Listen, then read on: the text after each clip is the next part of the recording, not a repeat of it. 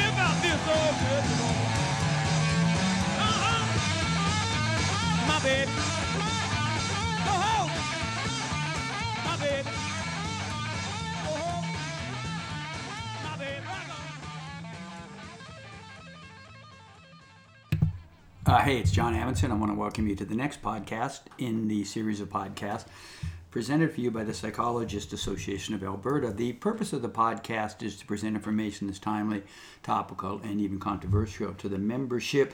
I'm not sure why I picked this song, other than I was kind of rolling through and trying to think what topics we would cover today, where we would go with this. Um, and then this popped up. Uh, this is 10 years after. It was a 60s uh, uh, British blues invasion group. And I saw them a couple of times, um, I think. Uh, No, I did. Um, and, uh, and and kind of enjoyed them. And I'm trying to think, Elvin somebody was their lead guitarist, and uh, he was as good a guitarist as you had in those days, especially um, in this um, uh, genre of British blues invasion uh, controversy. Uh, a lot of black artists created songs. And then those songs were purchased. Their song books were purchased for pittance they went overseas, and uh, British blues rockers made a fortune. The Rolling Stones are best example of this. If you go to their early albums, they're playing all sorts of very early blues music, and they enjoyed all the royalties uh, that came with that, as opposed to the poor artists whose songs were um, purloined um, based upon their, their, their impoverished circumstances and their needs to sell them. So there's my social justice comment for right now. Um, Today, I want to speak first off of a book uh, by Daniel Ariely. And the title of the book is Misbelief What Makes Rational People Believe Irrational Things. Uh, Daniel, uh, uh, Daniel Ariely has always been a favorite of mine. I listened to his podcast for a long, long time. He's um, uh, the uh, economics. He's uh, uh, teaches, I think, in the University of North Carolina, and his area is uh, behavioral uh, economics, kind of in the tradition of um, uh, Kahneman and Tversky. So he looks at the d- way we make decisions in in uh, allocating resources and especially um, well financial resource, but especially psychological resources. Resources. He's the guy who um, uh, one of his experiments was he had students uh, look at their social security number, and he said read the last four numbers in your social security number, and he'd have them read this, and then they would uh, bid on uh, he, he, he would have them bid on bottles of wine or something uh, in the class. And he found that people who had higher social security numbers at the end bid bid higher. So what he looks at are the unconscious prods that cause us to um, make decisions um, that often we're completely un- unaware of all right, so that said, his latest book, Misbelief, uh, is uh, is really interesting, and um, I'm uh, I'm in the pro- I'm, I, I read most of it, so I feel like now I kind of know its premise and where it's going. And what he looks at are the irrationalities in things like uh, conspiracy and especially the polarization in the United States and the fringes on the extreme, on both right and left, but mostly from his point of view, on the right. The uh, book is in large part autobiographical, and he said, I wrote this when I discovered on conspiracy sites that I was a traitor and should be tried as a war criminal, and people were advocating that I would be hung. And I tried, he, he says in his book that he tried to figure out how, how this could have happened because he said he has always tried to fight on the side of the angels. That is, to produce research that is enabling and beneficial to individuals and society.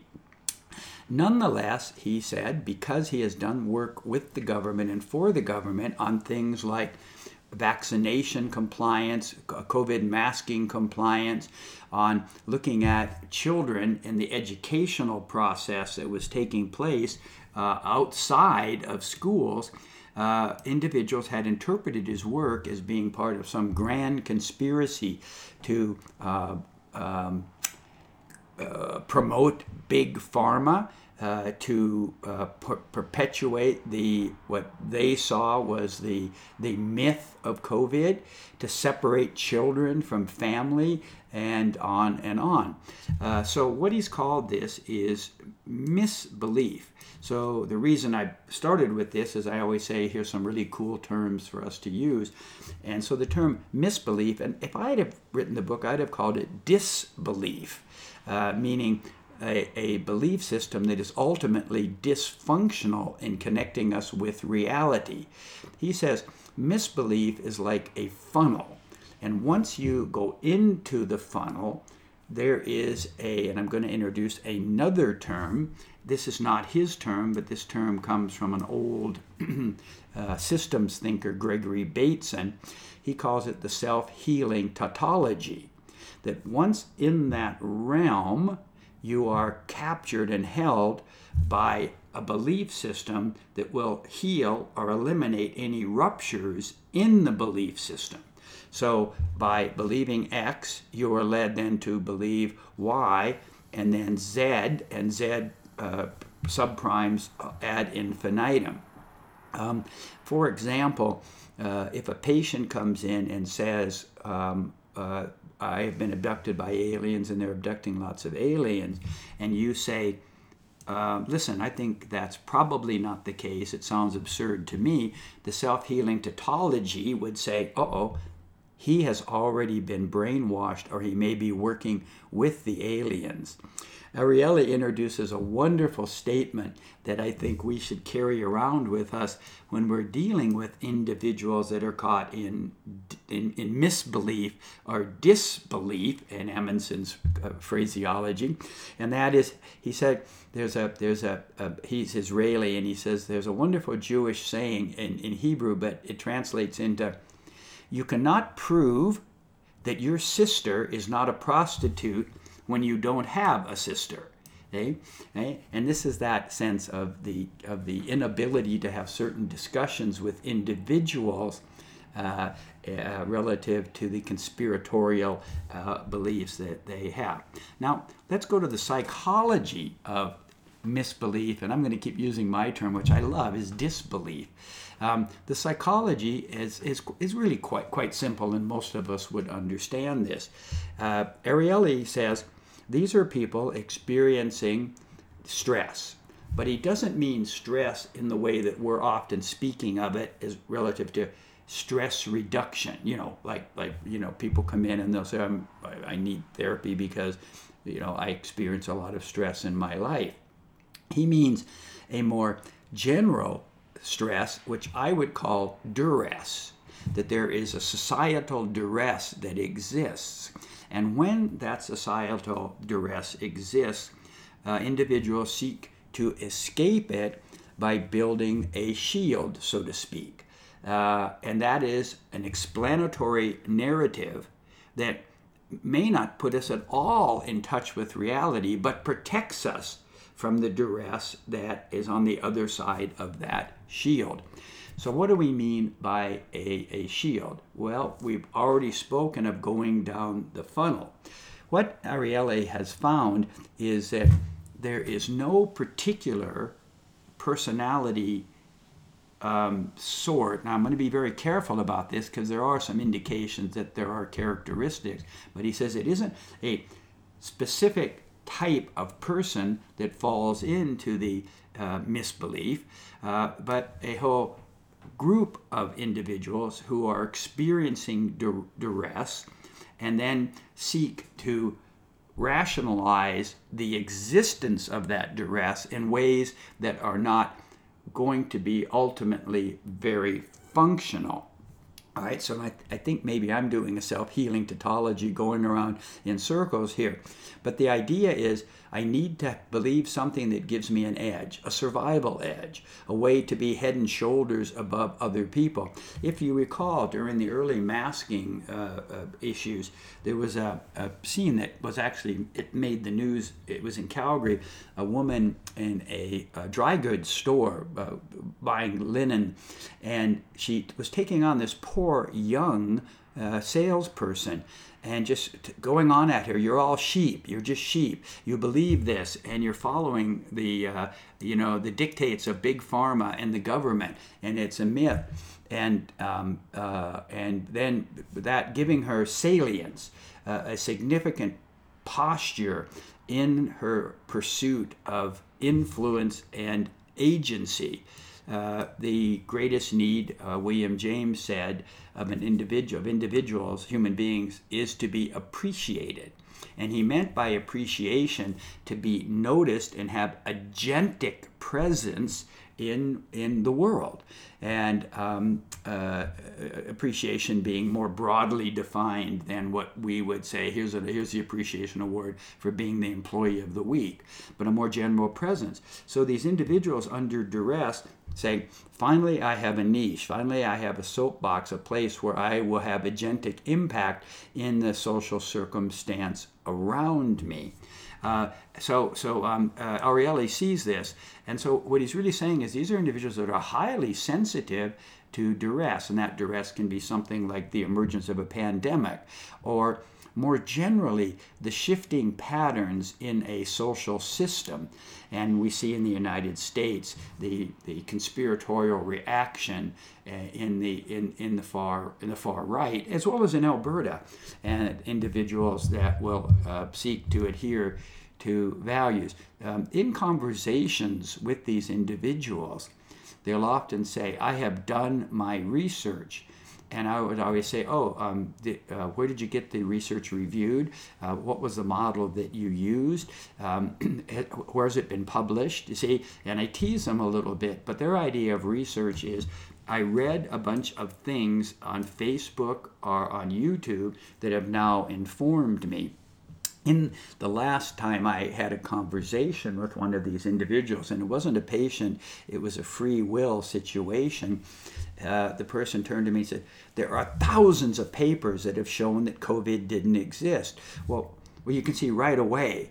Um, uh, there aren't thousands of papers that showed COVID existed. I mean, not thousands, you know. There are plenty that would demonstrate the existence of COVID. But so such statements often are part of the screen, the defense against um, uh, having to deal with the duress associated with, for, in this situation, uh, COVID. So anyway, um, Ariely's book is, is, is very cool and, and, and likable, and I think it's important for us, uh, uh, uh again, because it is, you know, the basic psychology of uh, dysfunctional beliefs and, again, how they heal. Um, this is why there are certain topics and areas that we can speak of. Hillary Hillary Clinton, you know, in her presidential campaign, she made an error in doing this because it cost her certain placements. But she said these are deplorables. These are individuals that are just absolutely driven by such a need to make meaning that they will graft themselves onto anything larger than themselves. And that was her comment, the deplorables. All right, so um, let's uh, let's do one more quick one before we quit. But I think uh, uh, you can read Ariely's book, or maybe you already know enough as psychologist, and he can't uh, uh, you know, he, he, won't be able to teach us much much more than we already know. Continuing with sort of a uh, larger uh, theoretical and philosophical speculative speculative podcast, I want to um, uh, talk about um, an article that was um, oh, it was it's it was out of the NYU New, uh, New York University, and it's called Belief in a Just God and a Just Society: A System Justification Perspective on Religious Ideology, and uh, and and then a second article that was published through Springer, and it was called uh, The Belief in a Just World, a Fundamental Delusion. As you know, I've spoken of religion here, both in its uh, enabling and positive aspects, and also in this particular uh, portion of the podcast, some stuff about it being a little bit disabling and um, I'll start with a personal anecdote. Uh, as you can imagine, with the last name Amundsen being Norwegian, I was raised in the Lutheran Church. And one of the beliefs in the Lutheran Church was that um, elected officials and representatives of government are, are, the chosen of God. In other words, they wouldn't be there if God didn't want them to be the ones making the decisions. Uh, there is uh, a theory, that, uh, well, uh, I'll go into a little history of it. Uh, Martin Luther goes up and tacks some stuff on a church door, defying the Catholic Church. At that time, one of the practices of the church was the selling of indulgences. So the uh, lords and masters of a particular country, a particular region, uh, could sin, and the church would take money and they could buy what's called an indulgence. In other words, uh, I can do what I want and I pay the church and give them money, and they say, Yeah, yeah, you're forgiven. So, so sin could be bought. Uh, so Luther had said that the church was no longer going to be an intermediary uh, between the individual and God, and this could be the individuals. And the selling of indulgences wasn't necessary because a person could simply pray and ask for forgiveness. So I think he appealed to these folks and said, we can get out of this usury that we're paying the, the church and taxes we're paying the church. So Luther then would say, yeah, yeah, and you're the selective God. So you guys are the chosen ones, and you don't have to pay this anymore and that this went forward. So probably the reason he didn't get burned at the stake was he cut a deal. Now, taking that forward, there is a belief that because the Lutheran Church was a predominant church in Germany um, going into the Second World War, that once again this could have been an enabling position in religion to say, uh, well, they, uh, these would not be our leaders if God didn't want them to be our leaders. So, so that that said, um, this these articles, both of them are really cool because what they look at is that um, that um, religious uh, ideology provides a justification for the existing social order. And they looked at the imperial evidence that revealed one, religiosity is associated uh, with um, that with with a set of epistemic, existential, and relational needs that then motivate system justification. In other words, um, I'll just uh, support the system uh, uh, because it, it supports me and and it, it fits with the higher power that I believe in. And it's also this um, uh, endorsement of a view called a just world. So, work ethic, market ideology, opposition to equality, authoritarianism, conservatism, and other systemic beliefs um, are supported by this sense that uh, it's God's world and, and it's, it's a just world, uh, and that what is taking place would not take place were it not something that God had willed. Um, and uh, it also can lead to people feeling more self satisfied. Uh, you know, if you t- listen to some of the far right wing politicians, when they speak of religion, they speak of being redeemed, being saved, being protected under the righteousness of God. So, this is the uh, these two articles, uh, which are, you know, pretty interesting. Uh, they, they talk about this belief that it is a just and fair world, and that the things that exist exist uh, uh, under the under um, a theology. under um, uh, theologically enabled dominance, and then that absolves us from having to uh, worry as much about fairness, justice, equity, equality, and those things that are the cornerstone of justice uh, for others.